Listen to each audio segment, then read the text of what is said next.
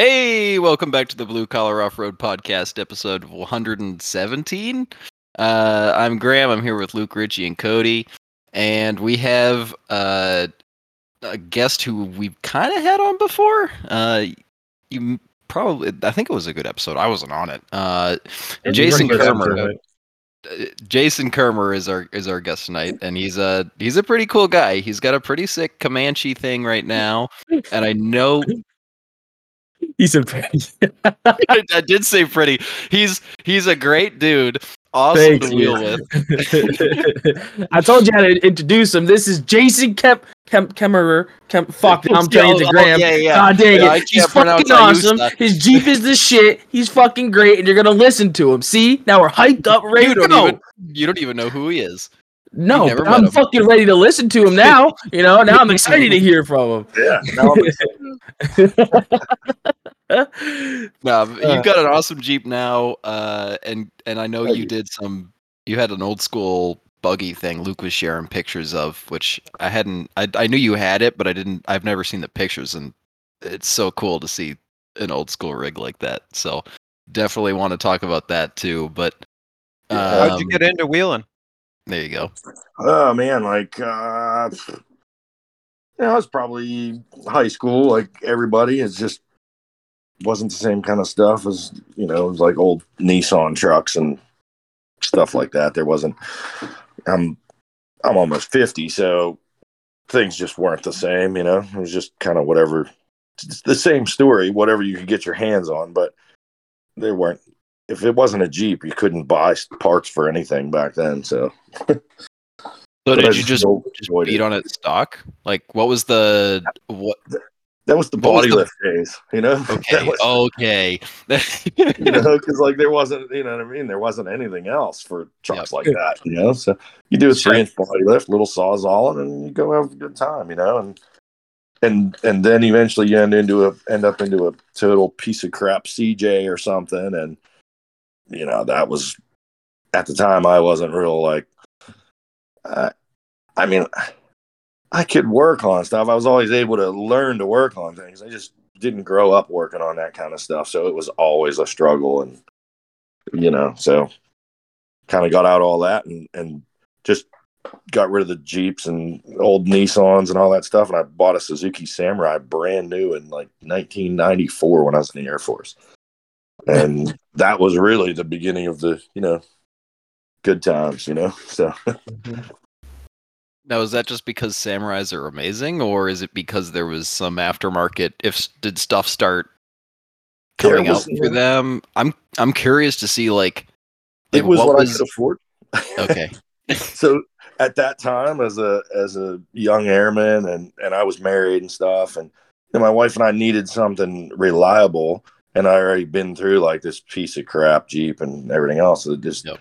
that wasn't working out you know and so uh and actually yeah I guess she wasn't pregnant yet but so I uh it was just you know I think I was approved for a loan for like eleven thousand dollars and all my buddies were getting like two wheel drive Ford Rangers and stuff, and I was dead set on having a four wheel drive. And I was like, well, and there was a guy in town, my buddy Joe Pitts down in Florida, that had one that was sprung over, and you know, every time I'd be out in the woods stuck, I'd see this guy flying by, you know, and I'm like, he's out there two wheel drive railing around on a Samurai while my big Jeep with a V8 is buried or out of gas.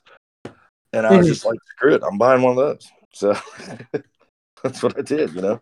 And then and I didn't actually meet him until after I bought the thing, and and we've been we've been good friends since. So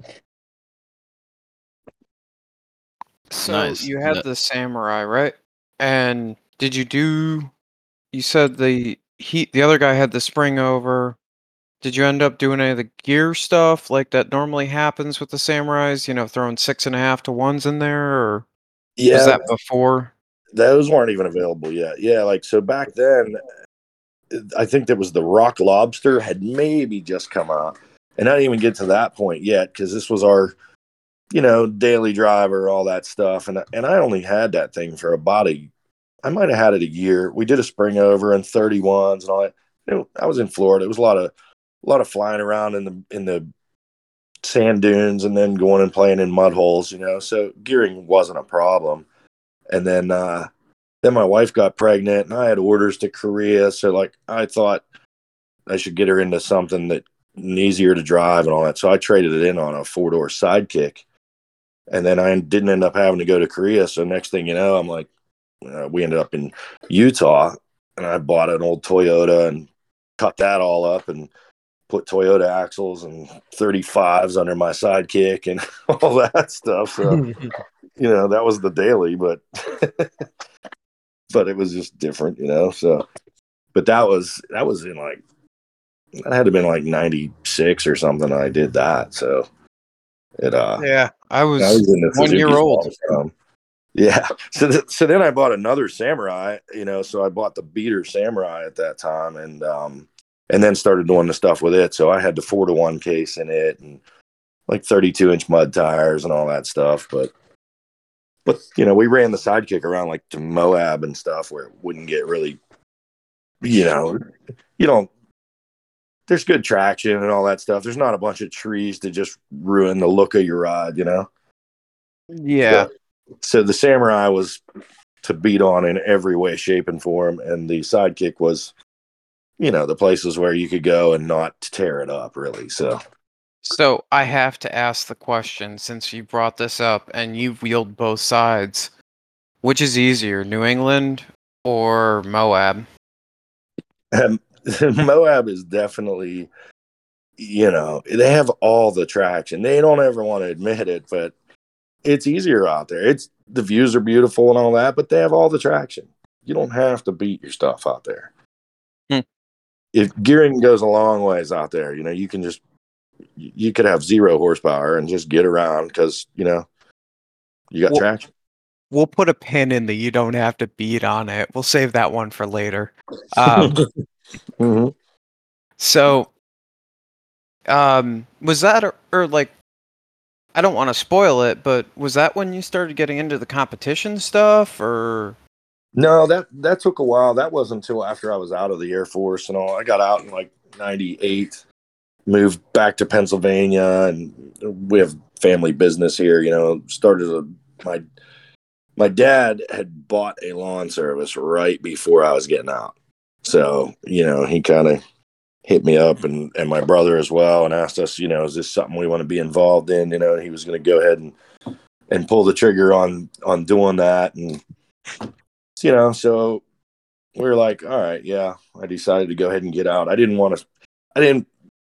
Gage was so young. I, I didn't want to stay in the military and have to move all over the place all the time and spend you know all that time away. So decided to come back to PA and get back into the lawn service thing. And then so later on, we started competing just because it was you know it wasn't that far away and all that stuff like five hour drive, but but that was closer than you know before that. So Yeah. that was Paragon Adventure Park was in uh over in eastern Pennsylvania.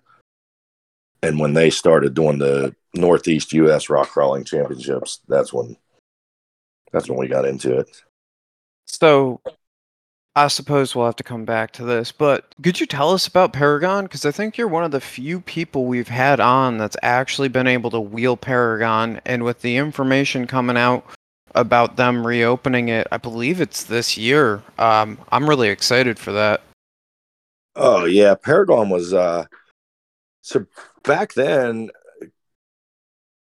Kyle that was running the place, I don't, I don't even think he owned it yet. In the beginning, I think he was running it, you know, for somebody else or something, but uh, I'm not sure of that. But but it was just one of those places that every time you went there, the place was better. It- they were making improvements all the time, uh, cutting new trails, better trails. They had guides, like they would give. You know, there's people that were a little more local that had real good stuff, and those guys would come out and like for every day that they would guide someone, they'd get another free day of wheeling or something like that. Like you know, they, had, they had a good deal going. And so Awesome. before competing, we did that there, and there was it was big and trails all over the place. And then, um, you know, once it was once they got into like hosting competitions, there, and they made it simpler and they cut even more trails right off of a coal road that was easy to get at. They could haul people in by bus to watch it and all that stuff. So if you ever look it up and you you know maybe you know you're looking for pictures or videos, anything you would see of like competition is like the tip of the iceberg of Paragon. It was just one small section that was easily accessible. Yeah, Hey, I Trudy, remember. I got broke told. there once and they lifted me out with a rotator from the coal road. They were able to reach my rig and completely lift it out like a crane. so What? yeah, so there was, that was good stuff that was real close to the road. Uh, what was that big jump? Because there's every time that I would see a picture of Paragon, anyone that had like a built rig, I would always see them flying off of like it looked like it was on maybe the coal road or something, but it looked like there was a massive jump there that everyone would just go and hit. yeah, it was a wall with a ledge and um you just you had to hit it hard enough that you know stuff would usually end up looking like it was a jump but that's anyone i ever saw make it up it had all four tires in the air first you know like saw a lot of rigs roll off of it and all that too. But i never my vehicle was very light had swampers on it that way before you know there was bfg stickies were just out so they were the only ones that had sticky tires and i didn't have those so i couldn't even get all four tires on the thing. I could hit it hard. You drove through a puddle usually before you get to hit the ledge anyways and i could never even get all four tires to make it up there That's nutty. Um, yeah So I suppose to steer back a little bit. You moved back. Did you get rid of the tracker or the samurai when you moved back? No, not for a while. I mean, I, I had both of them for a bit, and um, then uh, I guess I just kept, you know, really wheeling the samurai, and my wife was driving the the sidekick. But the Pennsylvania laws are more intense than most of the other places we were, so a, a four door Suzuki on thirty fives got more attention than she liked. So finally, I had to get her something else. you know. It's been pulled over a few times, and she says it's not for her driving. But whatever. but so yeah, I just kind of then you know it was like running the two of those, and then I got her into something else. So then I think I got rid of the samurai for a while, ran the sidekick for a bit, and you know start building a buggy of some sort, and then trade the sidekick off for a quad, and just eh, kind of bounce through a lot of different stuff, and then a few different versions. I built a two door sidekick for man, that was I had that one for a few years also. Solid axle to two door sidekick. and It was like 33 inch boggers for a while and stuff. I mean, got down the road good and everything else. So a lot of fun. And then we took it out to Moab at least once and stuff like that. We made the trip out there about from here like six more times, seven times maybe after moving back. So Wow. it was a nice family vacation, you know, like there's a lot of hours in a truck, you know, in a regular cab truck and all that. And my son was little, so that wasn't always great, but we had a lot of fun doing it. He's Now, did never you go- been there as an adult or not even as a teenager or anything else. Yeah. um. Now, did you go back specifically for wheeling, or was that just like an excuse to go wheeling? No, we we went we went to go do the whole Moab thing, you know, Easter Jeep Safari and all that. Oh yeah. Yeah. It's a good time. There's you know, there's a lot going on. It's it's really a lot of fun. It's like it, I think like probably if you were only going for a week, it'd be the best would be to hit that either before or after the safari. Just get a couple days of that action, you know. And then you have the whole place to yourself and there'd be no traffic jams on the trails. That's good to keep in mind. Yeah, we have a we have a few people out there that I think like we get hook up with that I bet that they'd probably say something similar because I'm guessing like if you were gonna go on a random day, it's like yeah, might as well go on the Jeep Safari and then afterwards not many people would probably be there, so that'd be pretty sick. Yeah, we've been other times a year, like well, just when I lived out in Utah. I mean, we went in middle of summer, really hot, but it's a it's nice, you know. It's it's just uh, it's a beautiful place to go. That's and there's nice little bars and all that stuff, you know, some micro brews and all that. It's a There we go, different Graham. kinda- it's a different yeah i know it's a different kind of hot out there too it's because it's so dry it doesn't actually feel as hot right Uh, uh fuck that, dude. I'm fat, hot as hot. Okay, I don't give a shit what kind of. Nah. If it's over 90 degrees, I'm cooking. no no no no no No. it's it's 90 It's degrees is totally better than a wet heat. Graham's yeah, right. yeah, yeah. Graham's right. It doesn't feel as bad. It's when I first got there, I was was standing in the shade at a at a thing, you know, I just come out of a class. Uh and so I'm in full uniform, you know, long sleeves and pants and all this stuff. And I look up and it was 100 degrees in the shade. And since you don't, your sweat evaporates off you so fast that you don't ever really sweat. You don't even get wet Yeah. armpits, you know? It's like, it doesn't feel that hot. But man, you got to remember to drink water because it's Yeah. that hot. yeah no, it, it's definitely on on all of our bucket lists to get out Oh, there We'll- we'll, it's it's inevitable it'll happen just a matter of when Matter of when and how many people are actually gonna make it out there with oh us. yeah yeah Well, and now it's even more worth the trip with Sand Hollow being not that far. You know, you go that far out Yep. west, you might as well get to catch something else that's cool. There's a lot of good trails in Colorado too. So Oh yeah, like White River. Jun- No, is it White River Junction? That's in Colorado. That's wicked nice. Grand Junction with Grand Junction. Yeah, that's what it is. Yeah, yeah. White River Junction. I think is a snowboarding place, ain't it? And in a mountain. I don't know. Um, why would Maybe. you snowboard in a river uh, I don't know. but yeah, I heard Grand Junction is pretty sick too. It's actually it's really cool because there's green, like you actually get trees and grass and all that, but still has red rock, so it's kind of a totally different style than like Utah or like Moab or Sand Hollow. Pretty cool. Yeah. that's like literally the end of it too. It's like from there, man, you get on the highway and it just starts to change to just desert looking, you know. Mm-hmm. Pretty sick. Yeah. So bring it back around to uh how did you get like how did your son's development kind of get to where it's at now because I'm I'm sure he came out wheeling with you but did your was your wife okay with it or was this like a like a growing process to where you kind of had to I don't know like build him up to get her to be okay with him coming with you or how did that all work? Oh, no, she didn't care. I mean, you know, we had him on like four wheelers and dirt bikes and all that stuff when he was little, little, little, you know. So, and she didn't, she wanted him to be able to do team sports and stuff like that, you know. So, whatever. I mean, he started playing like soccer and football and all that stuff when he was five and six years old and everything. And uh, she didn't really care as long as he got to do, you know, those things too to hang out with other kids or whatever. We could go do whatever, you know. Guys' day was guys' day. So, and she didn't go with us to see what we were doing and know whether it was, you know, it's ever yell about it. You know, she did in the beginning, but then she was happy to not spend 12 hours on the trail, you know? So Good point. I, I built my, I built that mid engine buggy in 2004. So he was like eight and we went down to Windrock and Windrock has a lot more hardcore trails now than it did then too. So back then you would go around Windrock, you'd be there was a lot of driving in there.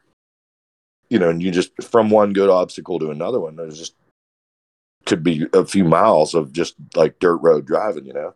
Yeah. And I say he's like eight years old, and I looked over and I'm looking at like where his feet are in comparison to mine, you know, and I'm like, man, he he might reach, you know, if I like roll up a something and put it behind his back, I think he could reach the pedals. And I had I had cutting brakes in it, and it was an automatic, and it had hydraulic steering, so I'm like, I could sit in the passenger side and easily turn the wheel if I need to, or hit the brake. You know, what I mean, something. You know, it wasn't like he was going to crash us. It wasn't like he was set up for failure here. So mm-hmm. put him in the driver's seat and we went. You know, It's like I'm just putting along. I was like so bored, you know, trying to go from one obstacle to another. I'm so bored with it. I'm like, I'm just trying to, you know, how do I make this more fun? I'm like, dude, you want to drive? that could get real fun real um, quick. Yeah. It was cool, but the thing worked well. And then like after that trip, you know, I he he did a lot of driving around there, all the easy stuff. And then we come home, so I started letting him drive around here. You know, local spots and everything else. And then he's like shit talking my buddies. Like if he'd make an obstacle that they didn't make in something, you know, they have like a samurai on 33s and he would talk shit to him. I'm like, you know, well, that's maybe a bit excessive. Listen, if a um, fucking eight year old outwheels you, you deserve to get shit on. I don't know what the rigs are. but if he's in a comp buggy, I mean, yeah. Yeah. I don't care. That eight deserves to talk shit. yeah, it's like, you know, we there was a couple of things that we did that were they were difficult, but they weren't they were way more difficult the shorter your wheelbase got. So like, you know, the two door sidekick that was solid axle swapped and all that, or a samurai would have a lot harder time. I mean, my buggy was like 107 inches long on 38s. So, you know, he'd just go and idle right up this stuff and Yeah. these other guys would try it, but they also didn't want to. They they would drive their stuff there. They didn't have a trailer or anything. They drive it there. They're not going to torture it to death, and then he'd be up there giving them shit. You know?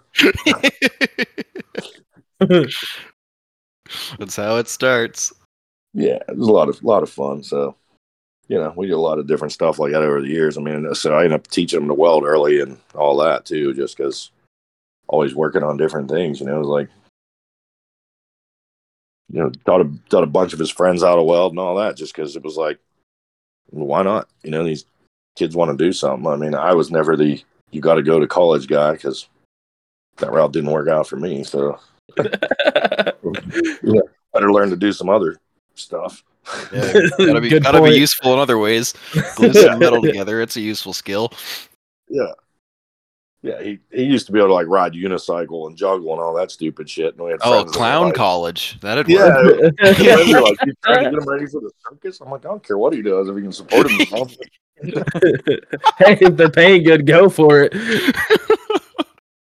Poor Gage. we'll have to have a. Have we had an episode with just Gage?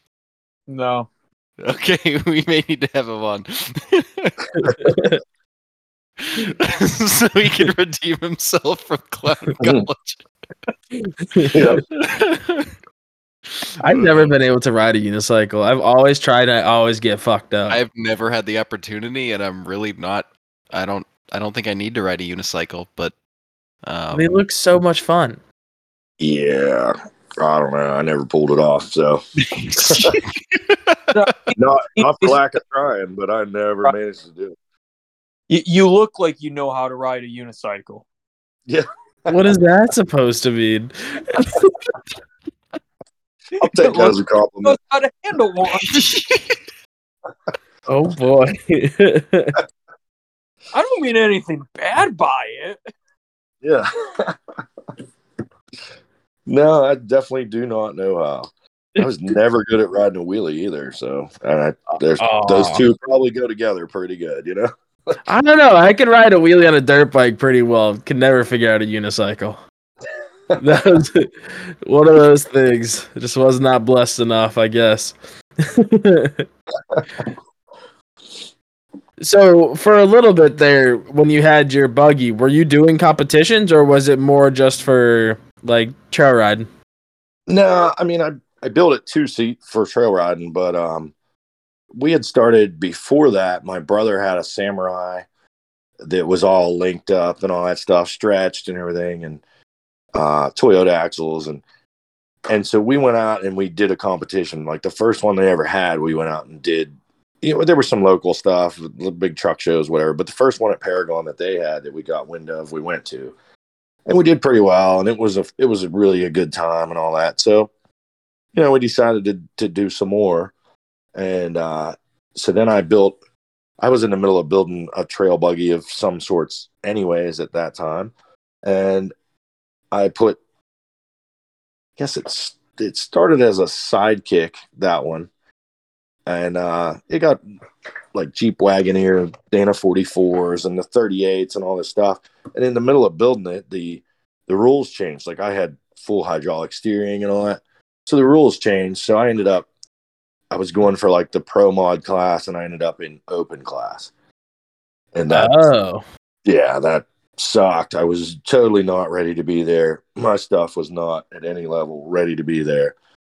So I did that for a season and ran that buggy and had a blast with it, but it just wasn't ready to do that.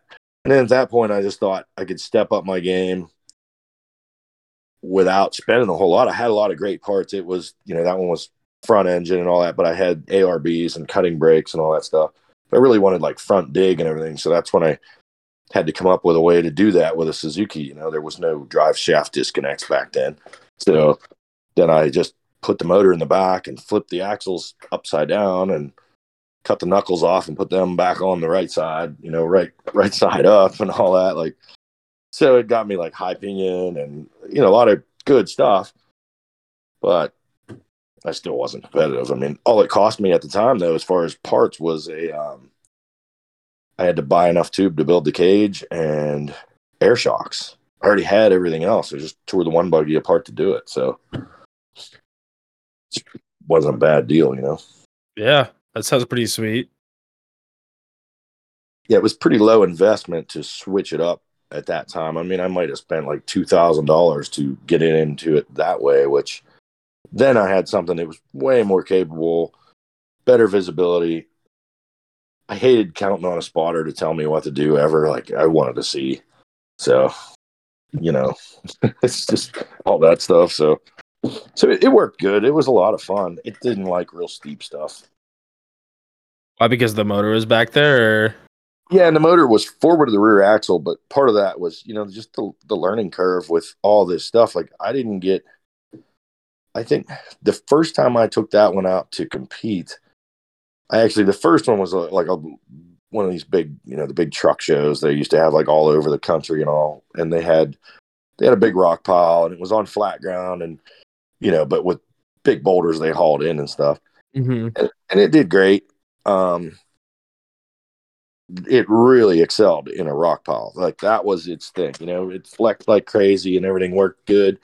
But I didn't have really any experience driving it. I, I got to take it out to like the local woods once from the time I finished it, and then uh, then went to Tennessee to like Jellico for a competition. And man, second course of the first day had a big steep hill to it, and I didn't even I didn't even think to winch down my front end. It's my first time with air shocks, and oh my goodness!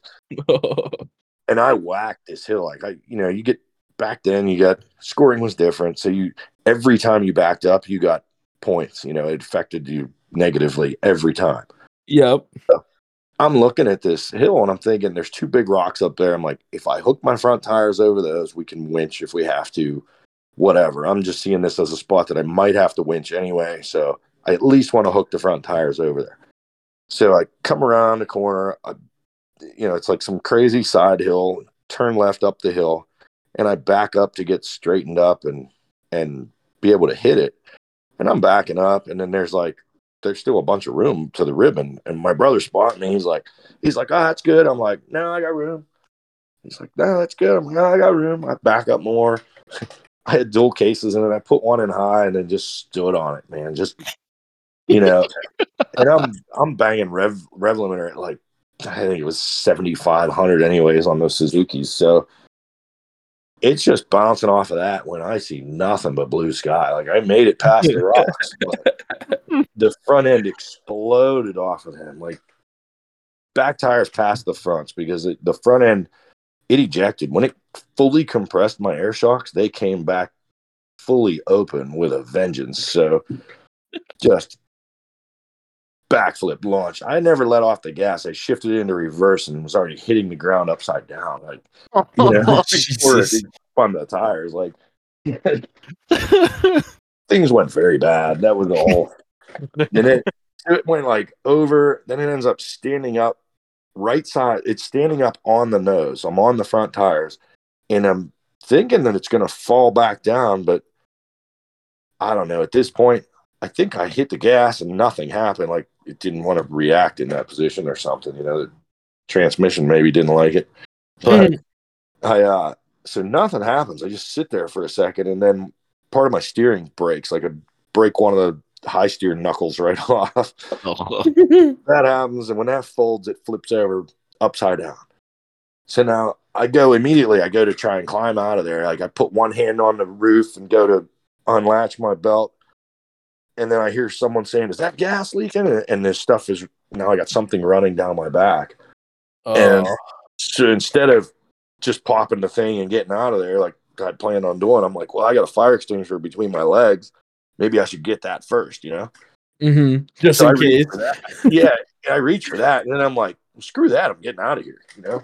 Yeah. Someone else might have one. Yeah, and I had to shut the thing off. I mean, it was running upside down for a minute, so like, but, but like, I just so then I just decided, all right, I'm out of here, and I unlatched my harness and just land on my head. I didn't put my hand up that Oh. time, so that was pretty great. But you know, it's just that was just the beginning of the end. I was realized pretty quickly. I broke broke a bunch of stuff that weekend there, and just one thing after another, pounding the thing with no experience driving it. Things were going bad, so Yeah.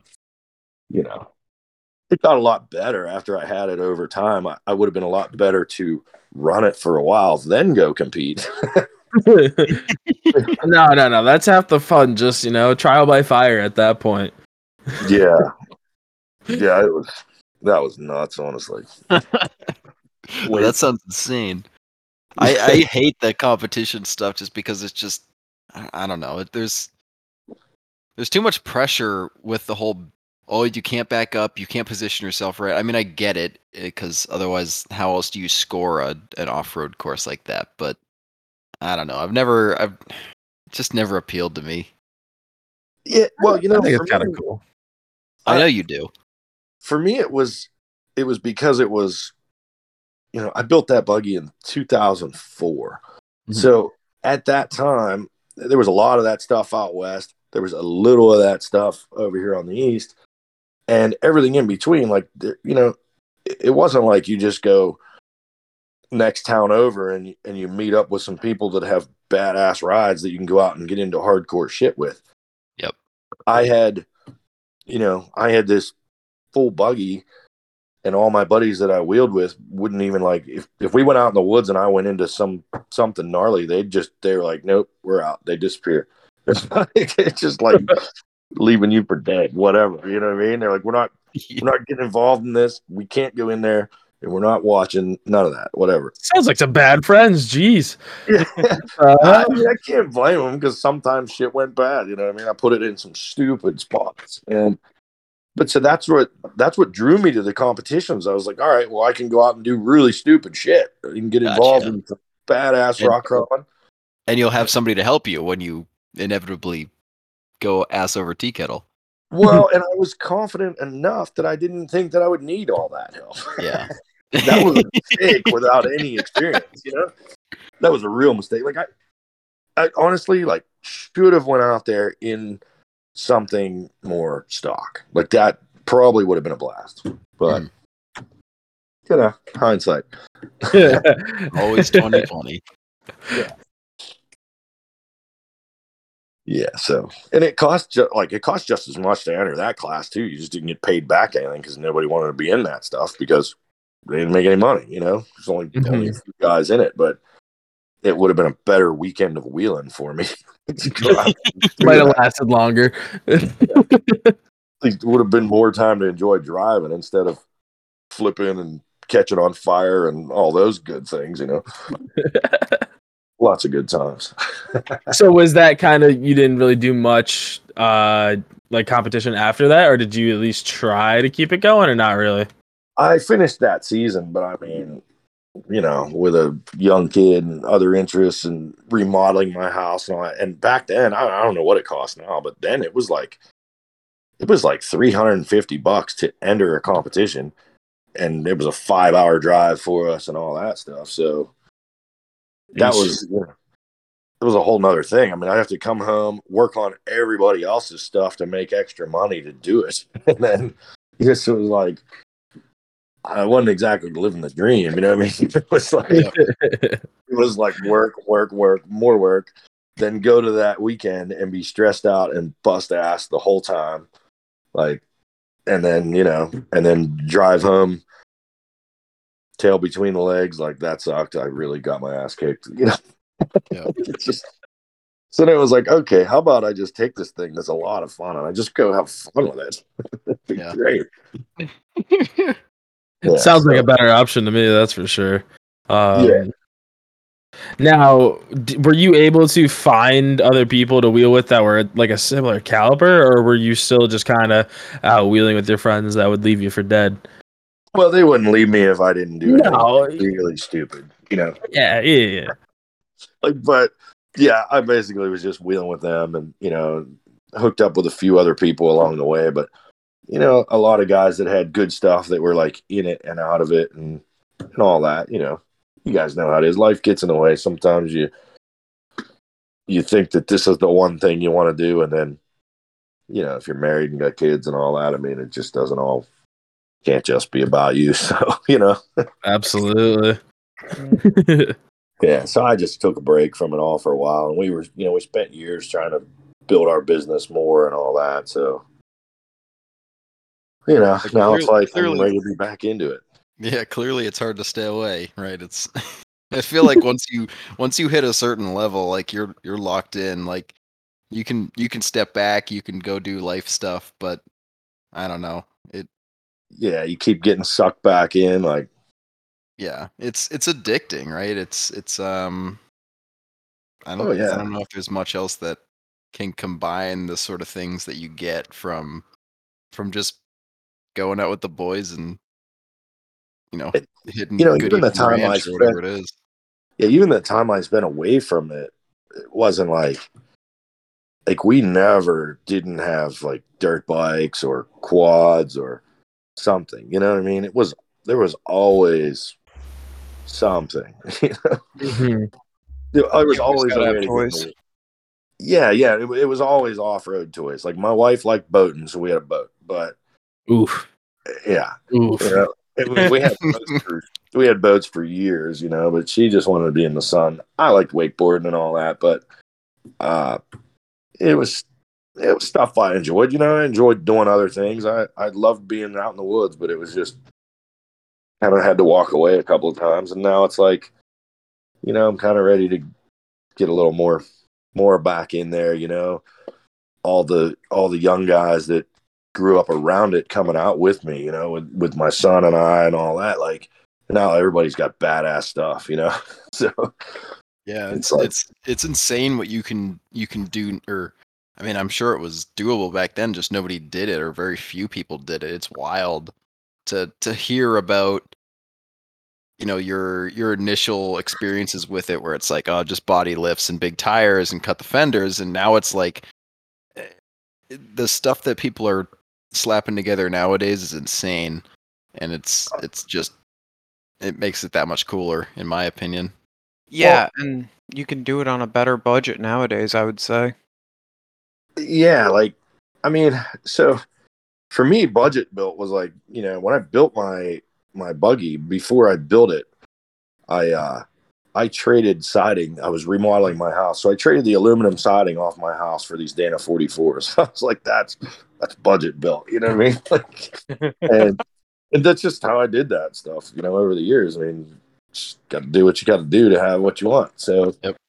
you know we just kind of did that stuff a lot and then i just worked on other people's stuff and everything else and worked a lot at work and you know it was like finally like when i built my that full tube chassis was i had to cut every bracket you know drill every hole cut every bracket do everything uh nowadays the things that you can buy it's just unreal that you know you couldn't Yeah, even buy like like, a leaf spring hanger back then that was worth a shit I mean, you still can't. I mean, it's hard to find the leaf springs that actually, uh, the leaf spring hangers that actually hold up. But you can find them; they do exist. We talked about them uh, in the past. I think uh, Cody's got a bent one right now. Uh, I think No, one of our my leaf is fine. The shackle is back. That's what I meant. That's what I meant. Shaq. Uh huh. Uh That's what I huh. and, and then um, what's his face? Um, Luke, your buddy. Why can't I remember his name? Jeremy? Jeremy, he had a broken one too, or a, a bent one. It was all all messed up. So yeah, I saw that. I saw that on his Instagram. He posted that. I'm like, hey, we're twinning. He's been doing some cool stuff lately. Did you see that uh chopped frame that he's been working on? I have not seen that. No. Uh, Check his Instagram sometime. I'll have to check it out. Cool. Uh sorry, Jason. Didn't mean to derail. Um but it is wild and like I think the amount of knowledge has kind of like I, I think it's kind of like created an angular effect, if you will, because now there's so much stuff that's been kind of quote unquote settled that you can still explore like uh your kid's rig with the cantilever 14 bolt front end setup's really different and kind of cool. Yeah, it, I think, and it, it works well. I mean, there's a bunch to do still. It'll be better before it's, you know, before it's done. But, but yeah, that's that is a good example though. Like, and that one doesn't really have any, you know, it doesn't have like bought trusses or anything like that. You know. Yeah. But to me, it was just something that came to mind because it's still on the kind of fringes, but the basics of like how you build a four link is there. Now you're experimenting with how to make coilovers package around a 6BT. Yeah, yeah. That's he actually bought that one. It was already cantilever, but Oh, I f- it, it was cool. different.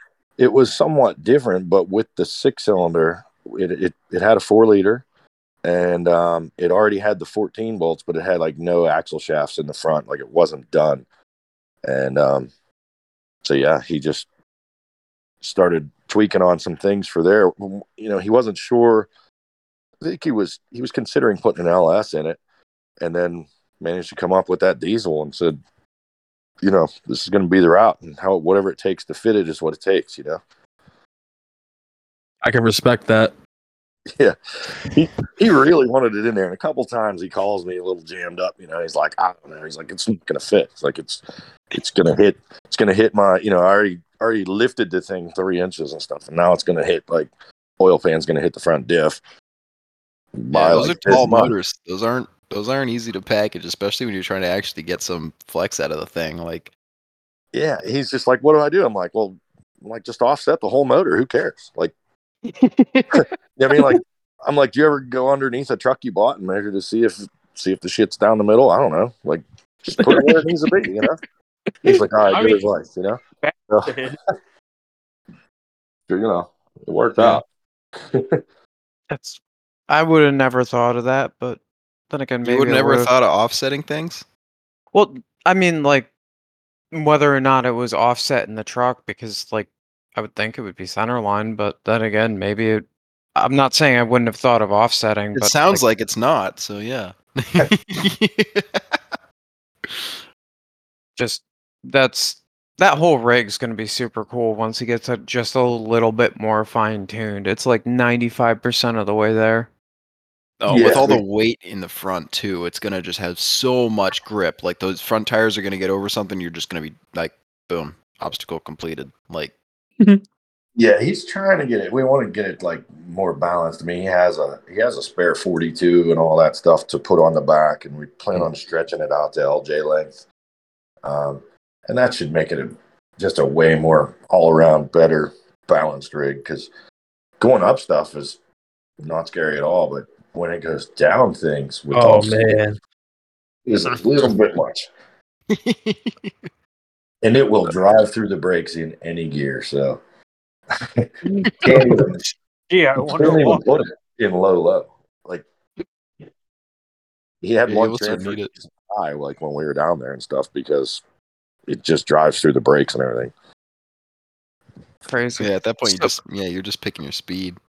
I can't imagine not being able to push the brakes though. You got to really have that uh that manual control down. Oh yeah, you gotta like you, you know you gotta be ready to reach for the shifter and hit neutral and all that Yep. stuff a lot. So it's it's fun. It's a freak show. it's definitely a weird one. I love it though. It was it was a blast to watch. It sounds great. Oh, that part is super cool. Um, so have we? I'm sorry, I ended up like uh bouncing out there. Have we covered the Comanche? we have No. not even touched on the Comanche. Oh my goodness!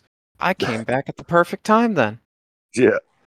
Can we touch on the Comanche? Because that thing's a bit of a freak show in and of itself, in a good way. Yeah, the the Comanche.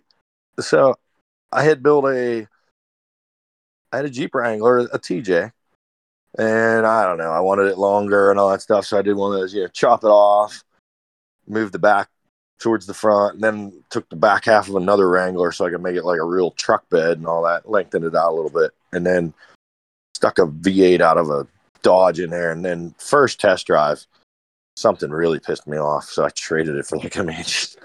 Just uh, you know, like a six months worth of work, and and I was really mad at it. So I traded it for the Comanche, which at the time was like Dana 30 and all that stuff, just a little bit of lift and 33s, but it had the fiberglass fenders and everything. So I liked the look of it and ended up with the truck, you know, and then it's it went into I put a 44 and a 9 in it for a while on like 38s and then tore it all apart when some of that stuff broke.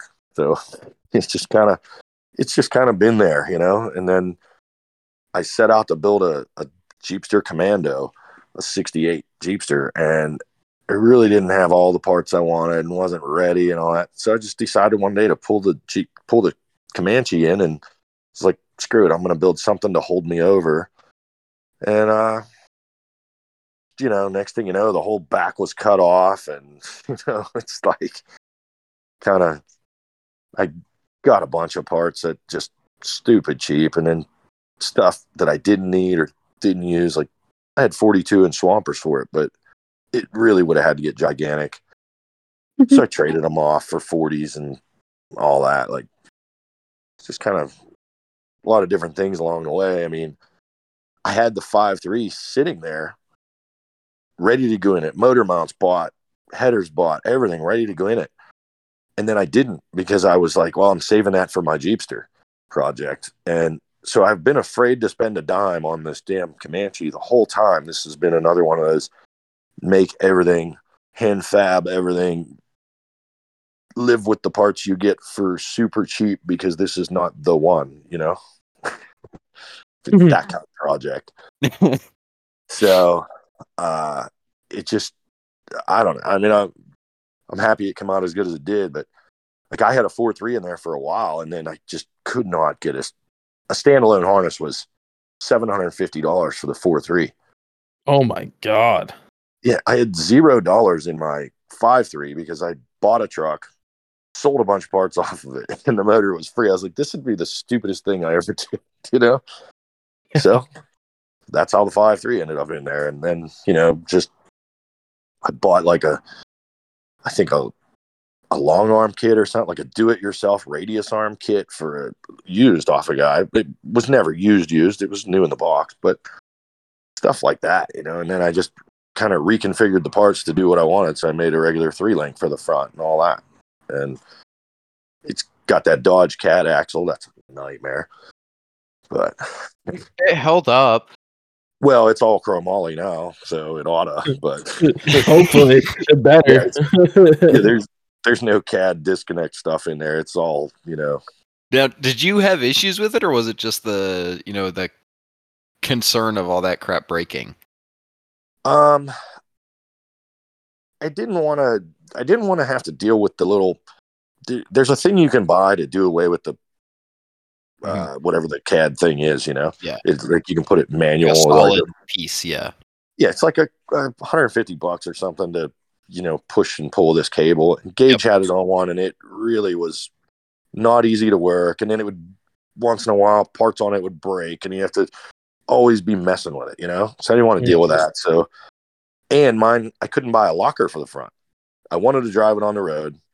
I had full hydro on the thing at one point, and then I decided, and the frame was cut off, and the the winch was set behind the grill, and then I decided, well, I want to drive this on the road, so I rebuilt the front part of the frame, uh, put a steering box on it with hydro assist instead.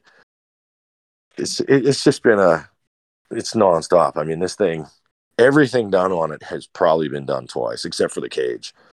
So There's nothing kinda- wrong with that. I am Oh, in the it's- same boat. If I didn't do it twice, it'd never get done at all. Yeah.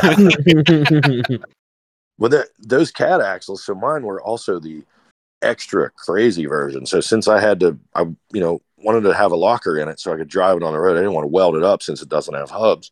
Mhm. Um, so mine were th- whatever they are, thirty-two or thirty-three spline. They're not not normal at all. So so I had to buy chromoly thirty-five spline inners so that I could buy a locker, and couldn't find outers at the time. So first trip to Good Evening, I broke an outer, but Typical, then I yeah. found them after. So yeah, but it's it's got some of the stuff. I thought, oh, I'll I'll try this, and I was so budget minded on most things, you know, like just building my own little truss over the over the CAD stuff and all that to work around that. I Mhm. was so budget minded with all that that you know it came time to do whatever for a transfer case, and I just went ahead and bought the the Northwest Fab Eco Box and built all that stuff with a Ford 205 and set it up for front dig, but it doesn't like to shift, so that doesn't always happen. now, what do you have as the transfer case behind the EcoBox? It's a it's a NP 205 out of a Okay, Ford. okay. You literally just said that. I'm sorry. Um, Yeah. uh, and you drive it on the road, right? No. You, you don't drive it on the road. Okay. So after all that, being dead set on driving it on the road. God damn it! Because I need I need to get other people's opinions who have eco boxes who drive them on the road because mine. Now, granted, it hasn't done it recently, but I still don't trust it. It would always pop out of gear. The eco box just would not stay in gear, and I am convinced it's because the detent is is a piece of shit. But uh, I got no I got no proof yet. So I've never had that happen with mine. Gage does drive his on the road. I mean, and he has an eco box in it. It's and it, it really- his is a manual too, so that's a really good uh, uh comparison because um, no, it's, only- it's auto.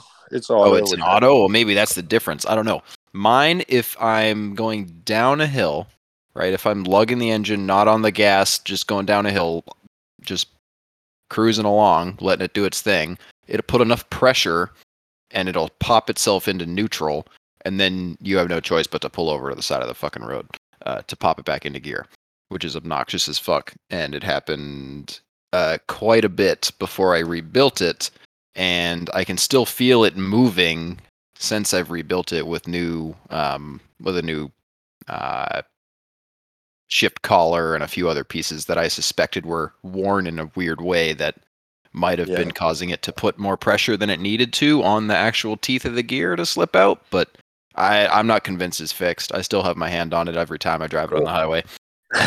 just out of nervousness. yeah, I mean you can feel the thing. Like if you let off let off the uh let off the gas and you're going down a hill, I can push against it and you almost can't hold it in in gear. It'll it, it's putting that much pressure against the thing. So I don't Wow. know. It's a pain in the ass. Love the case for what for off road, but it's just a nightmare on the highway. Well, now, didn't you say you were putting like a quart of fluid in it too? I was putting whatever it told me to put in. At least Oh, I thought I was, but it pukes it Because- all out. It Because I thought I heard you say a quart, and it only takes a half a quart from what I remember. And that's not enough fluid for that. Like it just, uh, if you're on, especially with the aluminum housing, you're on the highway, and that stuff it just doesn't soak up any heat. So where does it go? All the other com- components inside and around it, it just, it's, I don't know. Yeah, right. That's that might be a bit. You much, almost, yeah. you almost need a closed loop like system, and this is going way back. But you know, we got made fun of for talking about putting a, you know, an external cooler on your on your doubler, but it almost needs it because it literally pushes fluid out of the the breather hose and doesn't want to hold anything and then you're running Yeah. with no oil in the thing in a case that's already overheating and eh, you know it's just i don't know craziness Uh, well, I hope we It's sort it out because I ordered it's all one for the, yeah, I ordered So- one for my next build that I do plan on driving on the road a bunch. So hope Yeah, we well, sort we, that we can we can talk and we can try to figure out this mystery because Yeah. I have no fucking clue.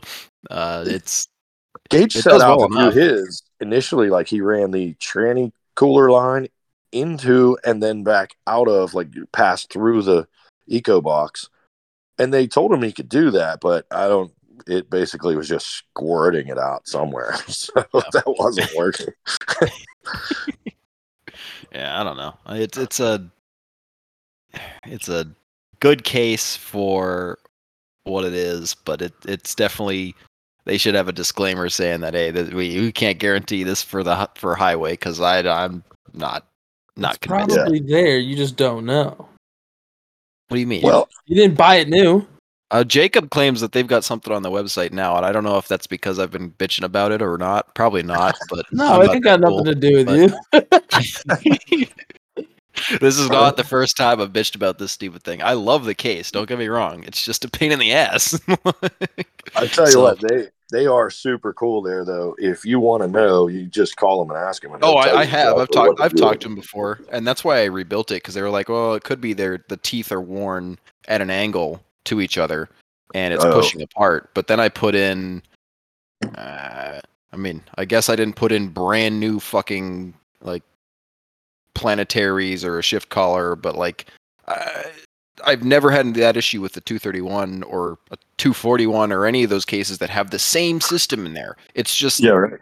uh, like it, it it's got to be it, just needs a heavier detent like if literally that would solve it if it had a stiff ass detent i've already got the um you know the like can i think of what it's called the the the cable shifter so it just right you can adjust that to do whatever you need to do you can adjust the detent so it can be softer or heavier but cranked all the way in it's not hard enough it needs to be stiffer so I don't know. Maybe you can find that on McMaster-Carr too, and just get a better one and slap it together. It's not a it's not a unit you can take apart. I've tried. Uh, without ruining the case, you're never getting that uh that shift rail off because I was gonna take it off and like grind out the the two keyholes for the detent, try to make Uh, it lock in even more, or give it like a hard edge so it would be even it would be tougher for that ball to move. But I couldn't What- I couldn't take it out. So How about just a stiffer spring? well, you can't. The detent is a single unit. It's not a ball and spring and Oh yeah. It's a it's a screw in ball spring. I did not remember Unit. that because I, I never had that part apart. I bought mine new and it was already that was that part's in there. Mhm. So I never even thought of what it might actually be, you know. Yeah, that's why I say McMaster-Carr probably has a stiffer one, right? They have everything, so might be worth Mhm. looking at. But I don't know. It I don't drive it on the road enough to really care. I just hold it. it's, I guess should get a bungee cord see if that holds it. it I just seems kind of tacky. Like I've been there. I had a I had a sidekick that my wife and I went for our our anniversary years ago. We went to this Cedar Point. It's up on the you know up on like Lake Erie, big big amusement park, but it's like a three hour drive for us anyway. And this little sidekick I had, fifth gear would pop out. The thing had like two hundred and forty thousand miles on it. Fifth gear was just worn out. it would pop out. So like we're going down the road, and I would make her take a turn in the passenger seat, just holding the thing in fifth. you know, and it's like at some point she's like, I, I'm tired of holding that. I'm not doing it. And I'm like, well, I, I can't do it right now either. So I just put it in fourth gear and we're just zooming down the highway like 4,500 RPM. I was like, whatever. Maybe today's its day to die. Whatever. and then I seriously got a bungee cord after that because I'm like, we're not getting caught in that situation again. Like, keep one in here. yeah, it gets old. It's those long drives that really do it. Like, you know, I, I can go a couple hours with my, you know, couple fingers pressed against it to just monitor it. But, you know, the last long drive I did with my Jeep was uh, to the Outer Banks in North Carolina from Boston, essentially. So it's a, it's a long haul. And it didn't do it on the way there, but on the way back, something, I don't know if like the detent broke in or what happened. Maybe I, that's when I roasted those teeth. But I don't think, like I said, I don't think that's the case. I had to hold it the whole 14, 15, I forget how long it was, hours back. And that sucked. I was pissed by Oh. the end. I'll bet. That's rough, dude. Were you still, were you already on like tons and 40s driving it all the way I was there? on tons and 37s. It literally was as as you saw it without some of the front end tube work and uh Coilovers. it it had the Dana 50 in the front and and was still coil spring and all that, but Uh, otherwise, the same same transfer case setup. I think I had literally just finished setting up that transfer case, the doubler and everything, in Yeah. that, and then I drove it there, and, and it was it was for a wedding, and there were a couple. Uh, it, it was actually a wedding for our. Uh, she's not the secretary, but she start helped start the club. She basically Treasurer.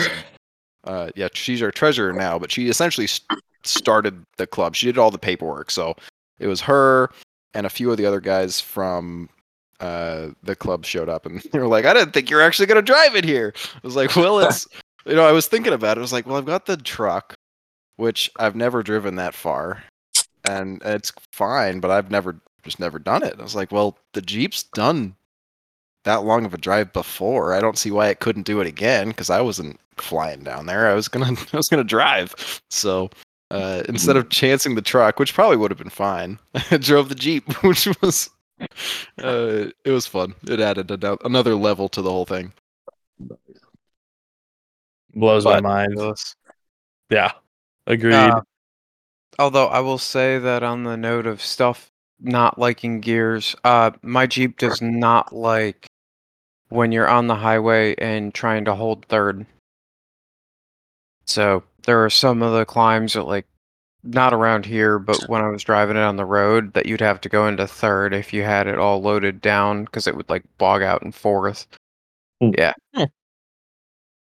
Wow. However, if you could get it to do the climb in fourth, um, it would just happily truck on in fourth at 3,000 RPMs. I don't know. That AX15 in my Jeep's a little weird, but it's pretty Uh, normal. I mean, it's all completely new grounds when you're driving a one-ton rig with a, a factory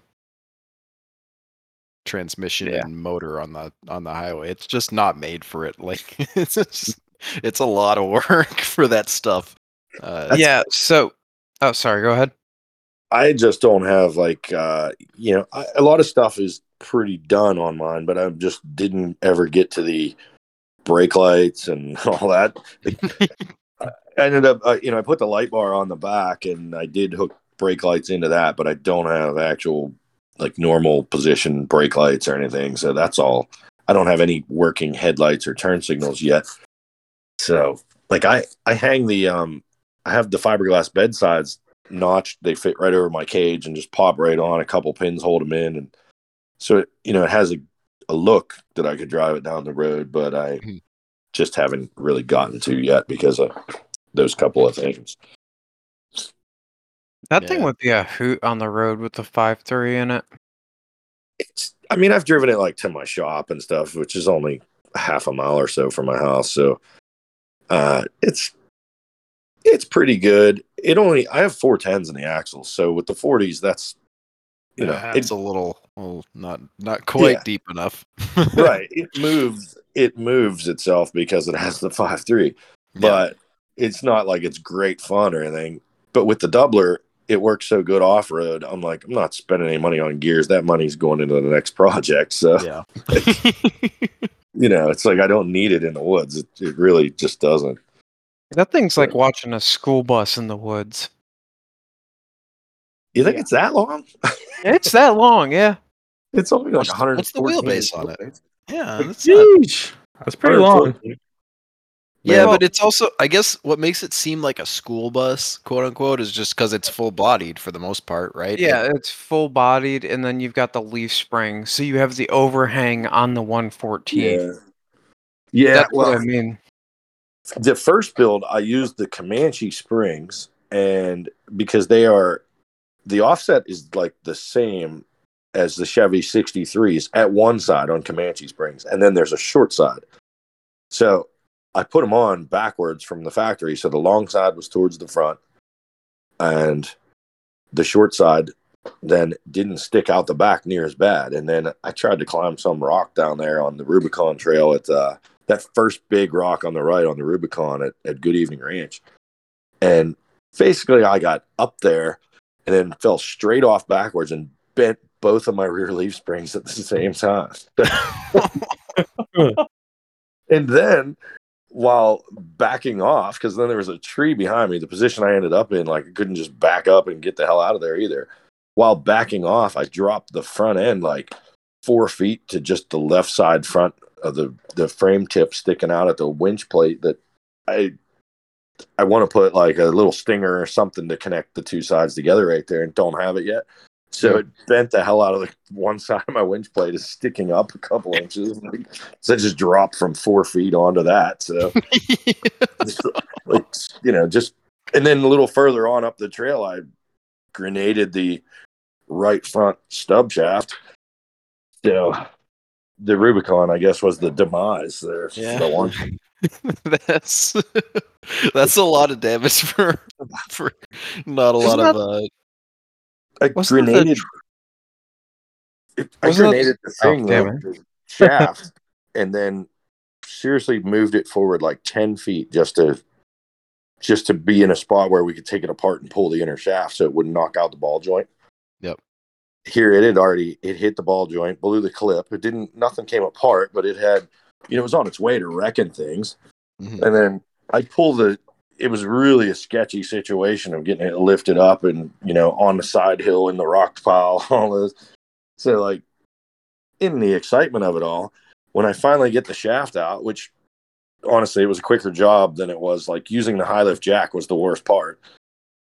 Took forever to get the jack to work and then you know not die by using that and all that. So I'm so excited. I take this shaft and I chuck it in the woods. I'm just like, there it is, you know. And I in a show of celebration, I throw it in the woods, and then when I start driving out of there after it's all back together. I'm like, shit. I, I asked Kevin, he was riding me. I'm like, did you happen to pick up that shaft? He's like, no, what are you talking about? so I, had to, I had to back like a half mile back down in the woods to go get my chromoly shaft out of the woods. 'Cause oh shit. it was just stupid, you know? So the uh that weird double shackle setup you've got going on in the back, is that to accommodate the 63s? Ah, the No. revolver shackles. I actually wanted to. You mentioned leaf springs, Luke, and it immediately came to mind, and I I was gonna ask, so I'm curious. So that is something that you know everybody thinks that's some like it's a gimmick or this or that. I, it might not work on a big heavy rig or something without a traction bar or whatever. But we always did that on Samurais. We did that. We did we did full like three quarter elliptic with a you know we'd do like a square tube bar from the center from the old bump stop mount out the back and hang the springs on that, and then we'd street drive them and everything else. So I just never think twice about it. I was like, whatever, this this will give me more flex. So it was a cheap way to do it and like some Okay. twenty dollar AutoZone shackles. You know, they're they're lowering shackles for some. Those big long shackles are, Yep. are lowering shackles. It's like F two fifty lowering shackles. I think we had a set at uh at our old spot. Yeah, You just have two So- shackles put together, right? It's just uh yeah. And the one set was off of my wife's Chevy Colorado. Like the the the second set, you know, like I did a leveling kit on her truck or something, so I had those to bolt to it. It was just, I mean, when I say this thing was thrown together with whatever, the, I you did. got so much room back there, man. At some point, just come to the Church of the Four Link. that's that Oh, would be no. money, Luke.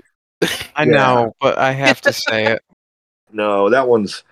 I'm pulling my wheels and tires off of that and bolting the swampers back on, and and it'll be for sale. That's the that's the plan with that one. There's nothing else happening with it. Like it's. Oh, that's that kind of makes me sad.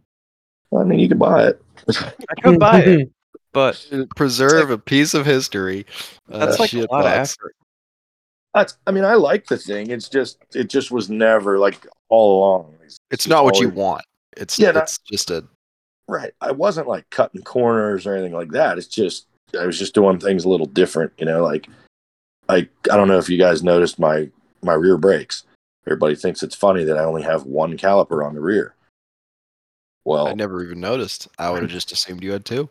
any, yeah, and anybody that looks underneath just thinks, you know, like I I catch crap about it all the time, and I've been doing that since it had a 44 and a nine. I did it then. Like if the rear has a spool or it's welded, I mean, whatever happens, I'm still stopping one tire. Like That's a Whatever. good point. Good point. I don't, I didn't I even don't think like that. it, but it's a good point. Yeah. Well, here's the other thing. instead of having to upgrade my master cylinder because my stuff was used to pushing little, you know, drum brakes, I didn't have to do that. I have great brakes because I only have one caliper back there. When you put two big ass calipers back there, you get bad brakes and then you have to, you know, upgrade things. I didn't want to spend any money to upgrade things, so so it has a single. It was like oh my god. the answer to all the problems. Like, and then honestly, I also, uh, it also still has three pedals in it. When it had the stick, I ended up now after you know putting the V8 and the auto in there and all that. When I put everything back together, I ran my brakes. the The rear line out of the master goes into my clutch master, and then out of my clutch master to that rear single brake. So you have two pedal brakes. Yes. So That's fucking cool. yeah. So like when we're in like the tighter stuff and all that, you know, when you when you're in the places like the tight little rock gardens or whatever, where you're going along and then stuff gets all herky jerky, whatever. Mhm. I can just put a foot on that left brake and it's only stopping that one rear, well, both rears, but it's it's not like putting a bind on all of them. It's not like I'm, you know what I mean? It's not really counterproductive. It's your front dig pedal. It's also my front dig pedal, yeah. So every time I front dig, I do mash that pedal. So Let them horse ponies sing. yeah, it sounds it, good. it works great like that. It's like you know, That I just kind of like that rig because it was really like I got to see a lot of it at Good Evening Ranch, and it was cool to watch it work because of how different of a rig it is compared to you know the like particularly you know not the harp back on Good Evening Ranch, but watching you go through the section after those guys that had more money than driving skill were failing was hilarious. Watching him pull Graham's shit up the hill was fucking gold. that was a good time. That was that was something, all right. Yeah, it's still. I have a manifold leak after that. Oh, I I fully believe it because you were on that son of a bitch getting up that hill. well, I realized pretty quickly that like, it, and not just because he was in first gear at the Low, beginning. low, yeah. I, I did change it after we figured it out. like, I was like, even oh, after you- I'm, Yeah, like I'm the limiting factor. Shifted, uh, you shifted, I shifted. You know, next thing you know, I'm second, you're in second, whatever. We're hammering down. The hill just kept getting steeper, and I'm like, you know, if we don't make it the first time, this is gonna suck. uh, neither one of us has reverse lights. Like this is gonna suck. So That was what a good solid three four minutes of rev limiter on that five three. You're just Oh, flying yeah. out of the it trail, connected together. yeah, it was a it was a pretty good hit. And yeah, then we come out of there, and I'm like, the alarm's going off on my dash, but it reads in Celsius, so it was no worries. That was great. You hopped out and you go. It says like 240 Celsius. Thankfully, Yeah. I can't read. Yeah, yeah I said I, I can't read metric or something, right? Like I'm like, Yeah. No, you literally just said it, whatever temperature it was in um, Celsius, and you're like, but thankfully, I can't read. You pulled your cigar out, lit the cigar, and just stood there as it was idling and cooling off. yeah. Fantastic.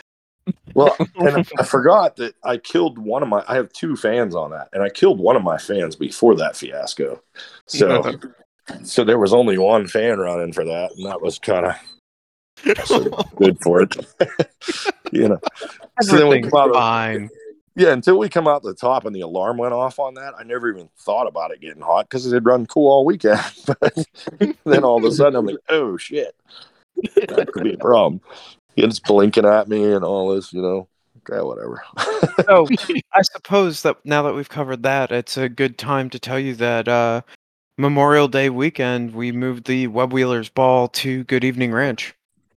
Memorial Day or Labor Day? Labor Memorial Day or Labor Day?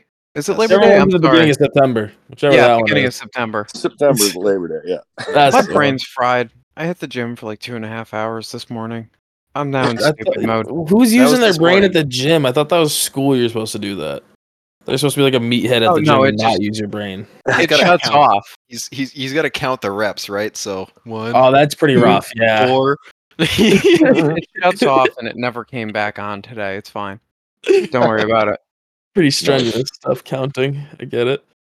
Yeah, it's really hard, dude. Once you get past like five, you can't like use. You know, if you have to hold the dumbbell with the other hand, you can't use that. And oh man, I I don't know how to function anymore. I thought you Um, were gonna tell me you can't use your fingers to count past five, and I'm like, damn, bro, you lost a hand or something I didn't know about.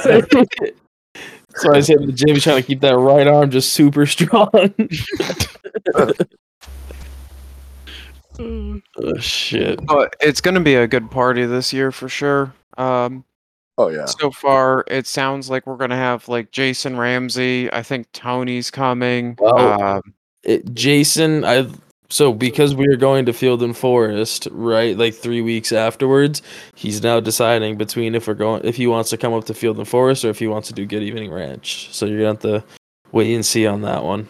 I, I take that back then. Uh, Tyler O- Obertime is going to be uh, showing up. See, I didn't butcher his last name that time. There you go. I don't even know how to pronounce his, so it might have been wrong. Still, I don't know. Exactly. um, and then the crew that was there, uh, besides like the group that was staying in our cabin, is also going to be showing back up. So Oh, that's cool. yeah, it's going to be great. Um, yeah, we'll, we'll be there. sweet. Good to hear. I'm hoping to. I'm I'm currently building that. I did finally start into the whole Jeepster project, so I'm hoping that thing will be. I'm I'm just.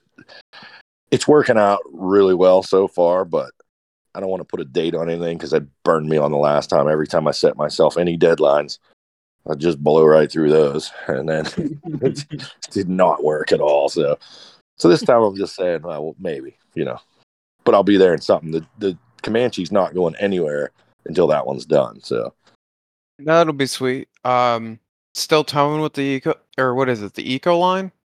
mm. yeah, the uh the Roachman I call it. That was uh yeah. Yeah, That'll be big- great. the big coachman that was uh that was something my wife and i have a travel trailer but you can't take toys and a travel trailer so and it's kind of a shame like our our travel trailer has only ever been used for like a week so it's brand spanking new but you just can't you know what do you do i got too many toys so and i thought it'd be easier for her than towing the camper it'd be easier for her also to have a, a motorhome to drive. So she found that one and went and bought it with cash, and it, it turned out to be a little low miles and good running machine and all that. But like that whole front bunk was black because I've always I've already completely cut that off and rebuilt it. it was resided up there, like so. You know, it's been a big remodeling project that I didn't really want to get involved in, but Here you are. yeah, I mean it, it it's comfortable to get on the road. It tows good, so can't complain, you know. And that's got what the uh it's a 450 with the V10 in it. Yeah. Yeah. Don't forget your gas money. Yeah. Well, honestly, so you know, I've got a my work truck is a yeah, I got a 2020 Chevy Silverado three quarter ton, real nice truck, comfortable truck, and all that stuff. Has the six six gas. That thing, it'll snatch stuff down the road, no problem. Honestly, it, it really works great for that stuff. But I get about 10 or maybe 11 miles to a gallon while towing a Jeep. The camper got like six and a half, and I don't have to like rent a spot to stay or anything else. I don't, you know I mean? Half of my crap's already in there. I don't, it's just really convenient. Mm-hmm. You know, on the way down the road, you're just like, oh, you know, I got to use the bathroom. You just pull over and do that. You know, I don't have to run in somewhere or anything. So it's like, I'm kind of sold on that. You know, like, That reminds me of when I rented a camper to go down to Tennessee, and like I swear, anytime somebody used the bathroom while we were driving, and you could use like deduction to figure out who was using the bathroom while we were driving since I was the one driving. But it always had a bad smell. Every time somebody opened that up, dude, it always like brought in a whiff. And I'm just like, oh god, fuck, like, fuck that's terrible. Uh, brought back I'm some good you memories. said that because I thought that that was just. I thought maybe we did something wrong because I was driving once and my buddy went in the back and used the bathroom and and it was the same thing. Like he was only back there for a second. I mean, he wasn't you know wasn't dropping Yeah. kids or nothing. and it was like this and it, the whole thing like the whole camper stunk like like it Yeah. vented it right in. I want. I think it's because it, there must be like a gap or something in that area, and when air's flowing past it, it just catches the wind, like catches all the fumes off of it. Because Yeah. God, that was that was some rough, the rough few Oh. seconds of the fumes getting passed around, and just like, oh, oh I'm gonna die. Oh, this Oh, is yeah. it. we had to open every window and all the vents for a minute and all that. Like, yeah, so maybe that's just something to. Maybe I am better to just pull over. Or just, or just quickly put on cruise control. Like have your buddy reach over from the passenger seat, and you swap, you run back, and then yeah, we talked about it. We talked about it. Yeah. oh, that's great. Probably- Yeah, we learned right away not to put heavy things on the door of the refrigerator because I took a, a right hand turn and everything came flying out of the refrigerator. Funniest shit ever. Good times for sure. Well, that's Uh. that's more good advice. I haven't been a haven't been a motorhome owner for very long, so these things are good tips. You know, Oh yeah, we put all the water bottles on the refrigerator door. So like everything, I'm talking leftovers pizza that like Graham put in there from the night before. We put like wa- like everything came flying out. And now she's not really good. She's like mo- my girlfriend gets motion sick pretty decent. So she's back there like she's riding a fucking surfboard, even though I'm going straight down the highway. I'm like, what is happening back there? So yeah, definitely definitely keep that in mind. Ah, fuck. that's good stuff. Definitely a fun adventure to think back on. For sure. For sure. Maybe I'll We did. convince. Oh, sorry, go ahead. We did like a couple years ago. We went out to Montana and with you know another couple, and it was you know just my wife and I and another couple. in know, extended cab pickup, and we decided very quickly that we're all too old for that shit. So that's kind of where all this you know deciding to get a motorhome and everything came along. We were only towing two razors, so it wasn't like anything big and heavy back there or anything. It, it just would have been a way better trip in a motorhome than a pickup. it's too far.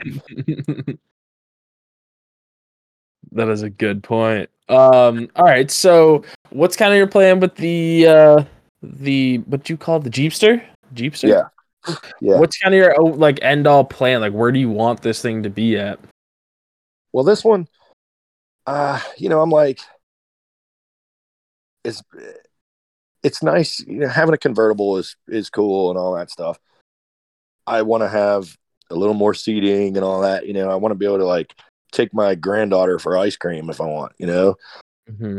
I'm not looking to drive this thing like across the country or something on its own. I just they just want to be able to use it more around town and all that. Like I don't I don't want to never use my shit until I take it to the woods. That's it, it's just you know, you feel like It's you no walk by fun. something and you see kinda cool to- there. Yeah. Yeah. It's like you just hate walking by it and never using it and it's like, oh man, I got to get out, you know? So so there's that and it's I got a lot of different kind of parts going in there like not not not crazy different. I mean so i've got the ls and the comanche and that's awesome but it's pretty much unnecessary. I come from that suzuki background with putting gears and stuff and all that and, and i don't need all the power. Every time that i start to get rowdy with it i think to myself oh shit you're gonna you're just gonna break everything dumbass. Let off you know? So so now like i'm just trying to this build is more like i'm trying to go back to a little lighter weight but still be on good axles so i got a uh i got a chevy colorado with the five cylinder it's a you know all aluminum inline five makes 235 horsepower so i got that and i cut the colorado off of the firewall and the floor Okay. And then I took the Jeepster and cut the firewall and the floor out and put the two together. So now everything is really coming along nice. Like it's it's mating right back up. You know, I, I've built a whole custom custom tube frame and everything, and got the motor mounted. It's tucked right against the firewall, just like it's supposed to be. Everything's going to plug back in. The AC is going to work. All that.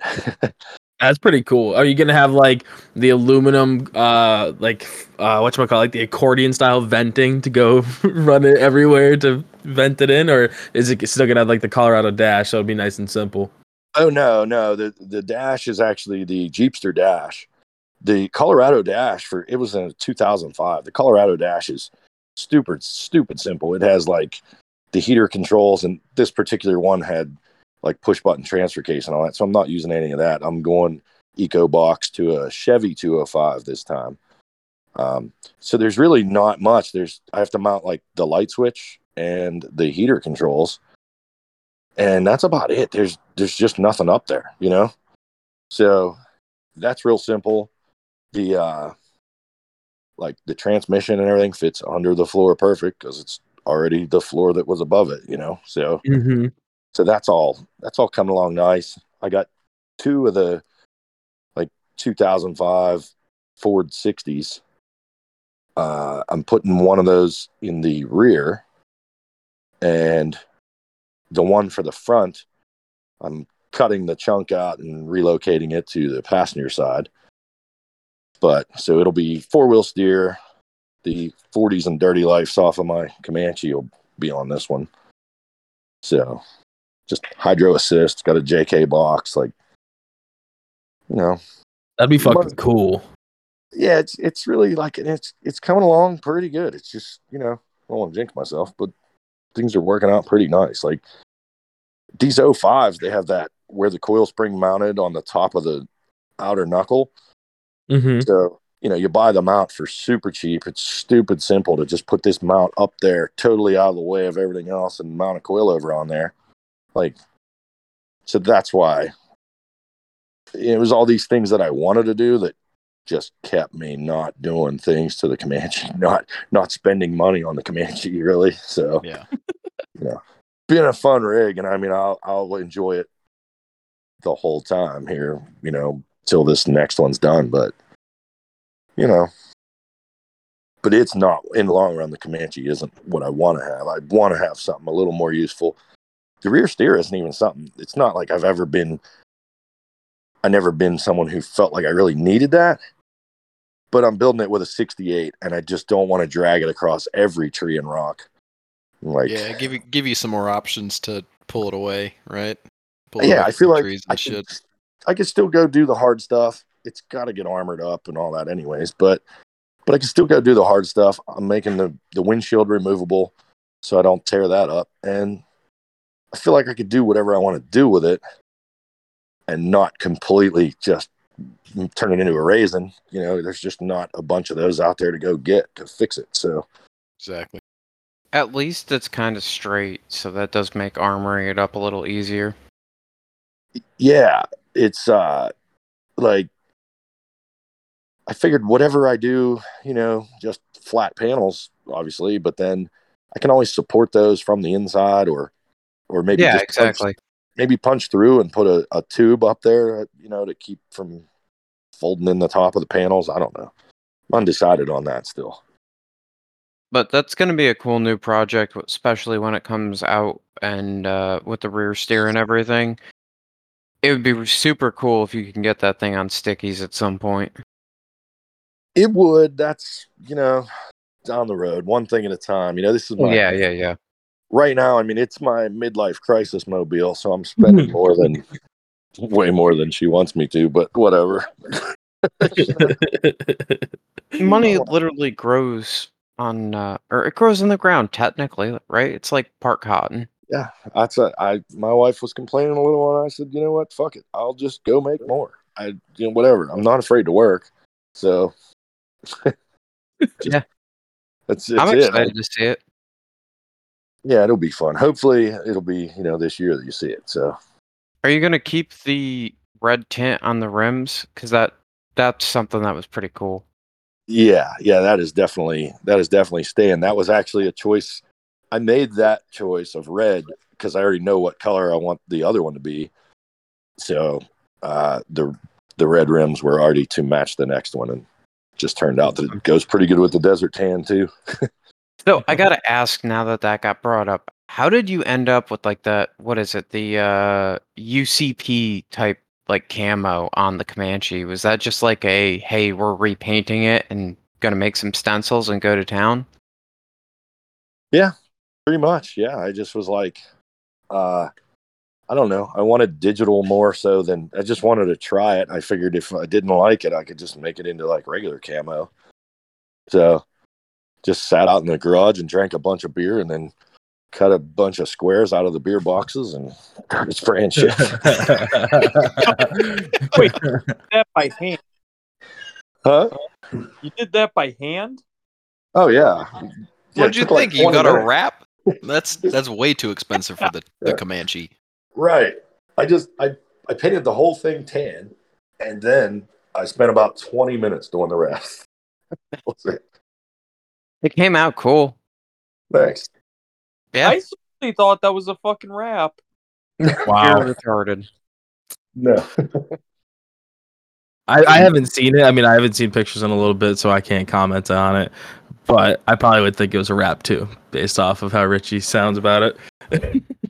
Because I feel like a normal camo you could easily replicate. You know, you just cut a random blob out, then you just kind of make six of those and you do different colors. Where digital, I feel like that's like the amount of effort that I wouldn't put in, so I wouldn't expect others probably to do the same. And that's my only excuse on that. Yeah, it was like I just I seriously took like one big one big beer box and just cut some squarish stuff out. And then the piece that came out of the middle, I cut that into some smaller pieces. So then I just take the big one and spray some shit and then take the little ones and throw them up on top of there and spray a different color and well, you know, I might have been a little bit drunk and it worked out. So doesn't always work out. That's when the artistic vision really, really comes out. Is after Right. like Or really doesn't. five or more beers. Yeah, it's when you when you hit the point where you're just like, fuck it, I don't even care. So, you know, it's like things either go good or they don't. Whatever. Yep.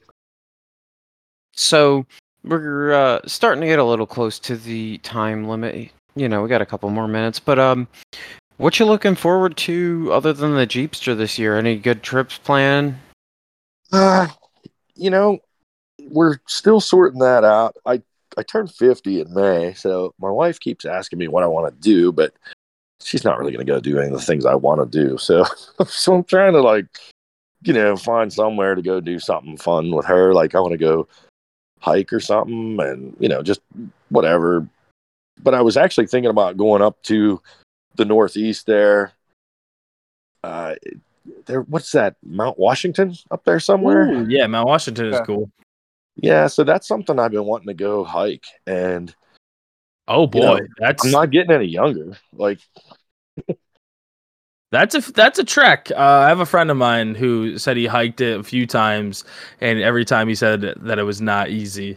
So I, I give you all the props in the world, man. Go after that because that'll definitely be an excursion.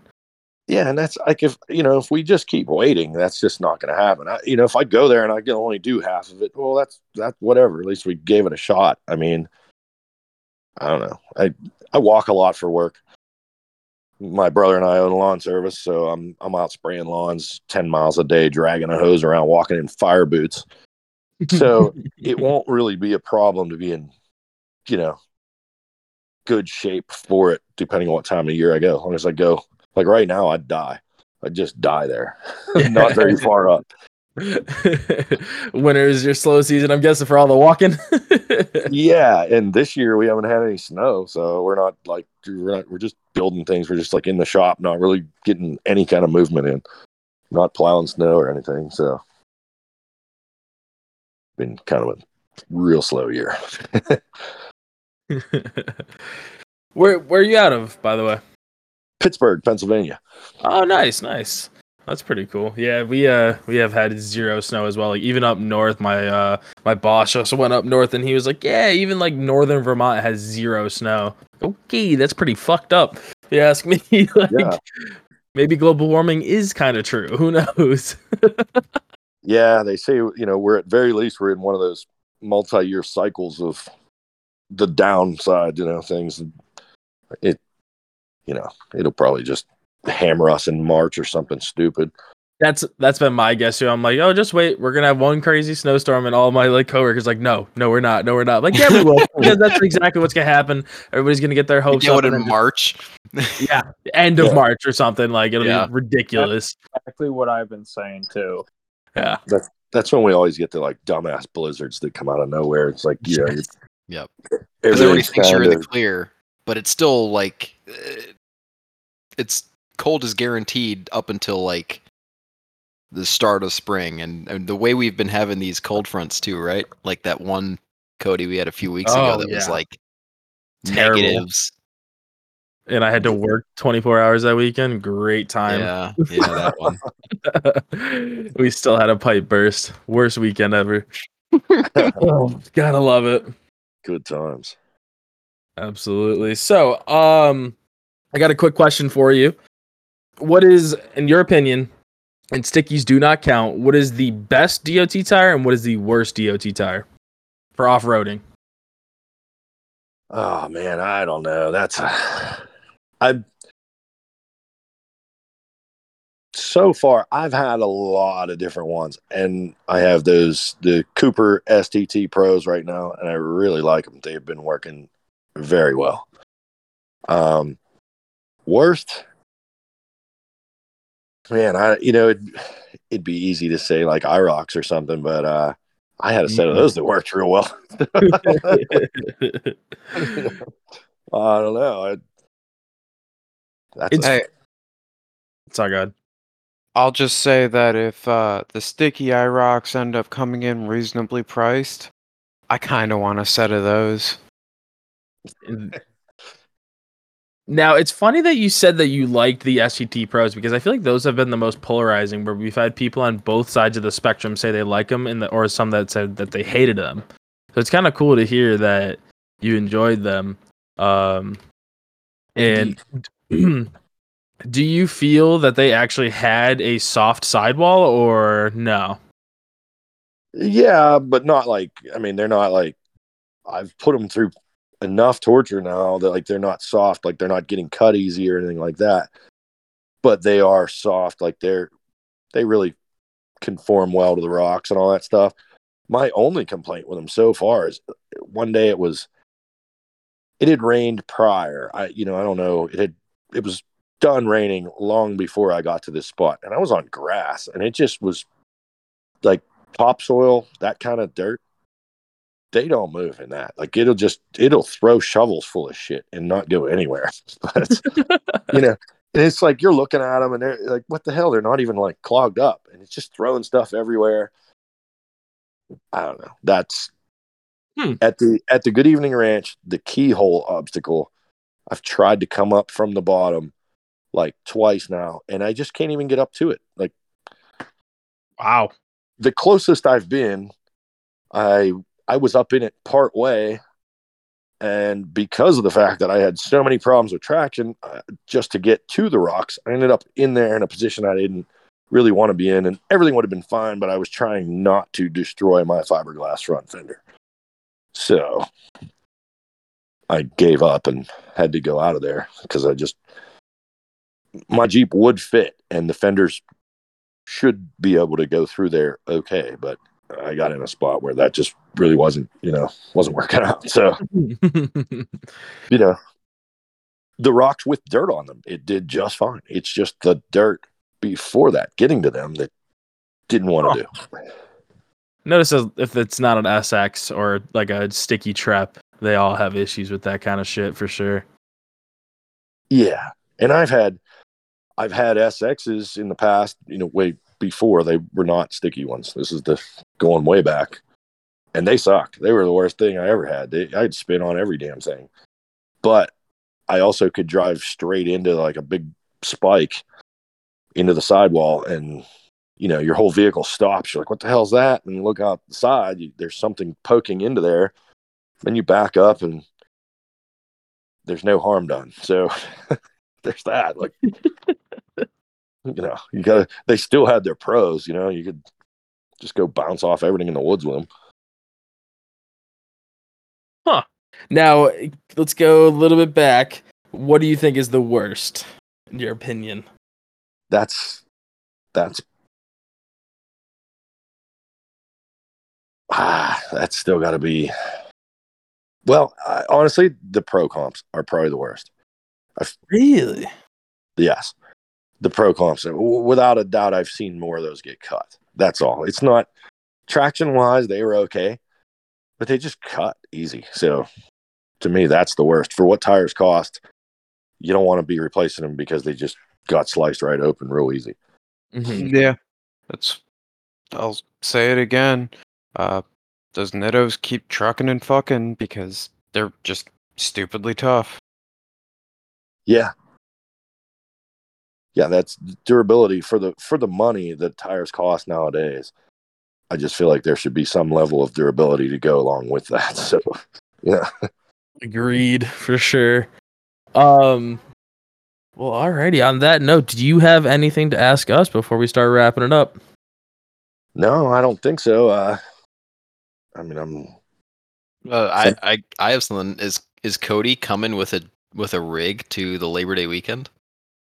Are you talking about Trip? me? Yeah, you. Your name is Oh. Cody, right? Well, the way the way you said it sounded like you're. I don't know. It sounded odd. Uh, yeah, that's the Alright. plan. That's the plan. The plan is to get the shit box down there for sure.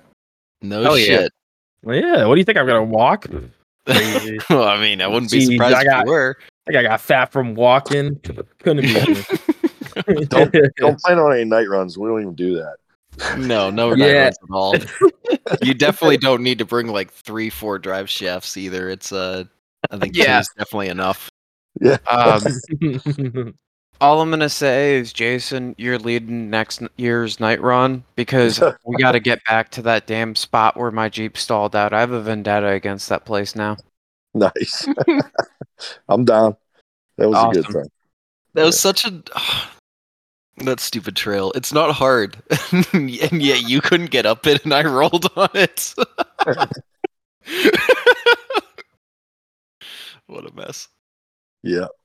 That's the one that I broke everything. That's my my most carnage at Good Evening was all Oh, on that that's third Rubicon. Okay. Yeah, Yeah. Okay.